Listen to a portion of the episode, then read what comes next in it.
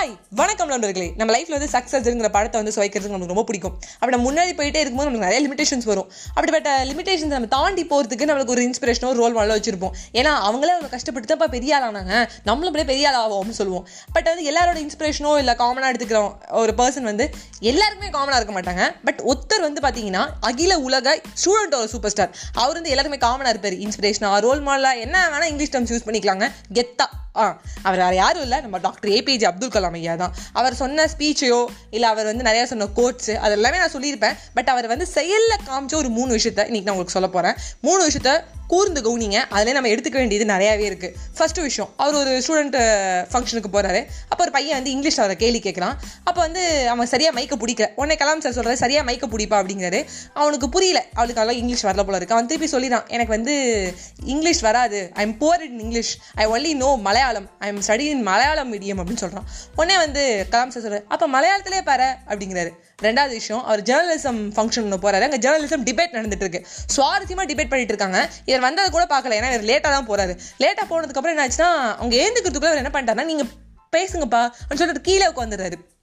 தப்புன்னு யாரும் சேர் போட முடியல, ஏன்னா இருக்கிற சீஸ் ஆக்குப்பை பண்ணது அவங்களே பண்ணிட்டாங்க. இவர் லேட்டாக வருவார், எப்போ வருவாருங்கிறது வந்து எக்ஸ்பெக்டே பண்ணல, கீழே தரையில் உட்காந்துடுறாரு.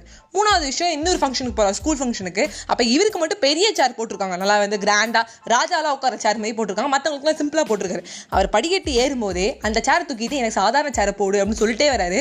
அவர் வந்து உட்காரும் போது அந்த சாதாரண சேர் ரெடியாக இருக்குது, உட்காந்துடுறாரு. சரி, இந்த 3 விஷயம் வந்து யதார்த்தமான நடந்த ஒரு 3 விஷயங்கள். பட் அதை எக்ஸாக்ட் பண்ணி சொல்ல போகிறதுல யதார்த்தமாக நடந்ததுலேருந்து யதார்த்தமான ஒரு 3 விஷயத்த சொல்ல போறேன். ஃபர்ஸ்ட் திங், உனக்கு என்ன வந்து வருதோ அது கரெக்டா தெளிவா தைரியமா பேசு. தப்பா இருக்கு தப்பா இல்லை அப்படிங்கிறது இல்லை. அந்த இடத்துல இங்கிலீஷ் தான் பேசணும்னு அவர் சொல்லலை. மலையாளத்தில் பாரு, உனக்கு மலையாளம் மீடியமா சொல்லிட்டு போப்பா அப்படின்னு சொல்லிடுறாரு. ரெண்டாவது விஷயம், உனக்கு மரியாதை கொடுக்கல. அதாவது ஏன் வந்து பெருசாக எக்ஸ்பெக்ட் பண்ணலாம் அவர், ஏ நான் யார் தெரியுமாப்பா, நான் பிரசிடென்ட்டாக இருந்தேன், சயின்டிஸ்டாக இருந்தேன், எனக்கு நீ வந்து சேர் போட மாட்டேற, நீங்களா டிபேட்டில் சுவாரஸ்யமாக பேசுறீங்க. அப்பெல்லாம் அவர் ஒன்றுமே பண்ணல, அவர் மட்டும் கீழே உட்காந்துட்டாரு. உனக்கு ஒரு இடத்துல போகிற மரியாதை வந்து டப்புன்னு கிடைக்கணும் அப்படிங்கிறது வந்து கம்பல்சரி கிடையாது. அதாவது அவ்வளோ பெரிய ஆள், அவருக்கே டப்புன்னு யாரும் சேர் போடல, முடியல, டப்புன்னு உட்காந்துட்டாரு. அதுதான் அந்த இடத்த நம்ம வந்து கரெக்டாக பிடிச்சிக்கணும். மூணாவது விஷயம், நம்மளுக்கு அதிகமான ரெஸ்பெக்ட் கிடைக்குது அப்படிங்கிறத வந்து ஏற்றுக்கணுங்கிற அவசியமும் கிடையாது. உனக்கு அதிகமான ரெஸ்பெக்ட் கிடைக்கும் போது மற்றவங்களோட ரெஸ்பெக்ட் குறையக்கூடாது.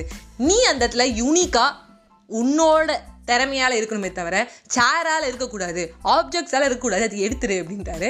லிமிட்டேஷன்ஸுங்கிறது லைஃப்பில் நிறையாவே வரும், அது இருந்துக்கிட்டே தான் இருக்கும். அதை தாண்டி போகணும் அப்படிங்கிறத இந்த 3 விஷயத்தில் நம்ம எடுத்துக்கலாம் அப்படின்னு நான் நினைக்கிறேன். பை பை நண்பர்களே.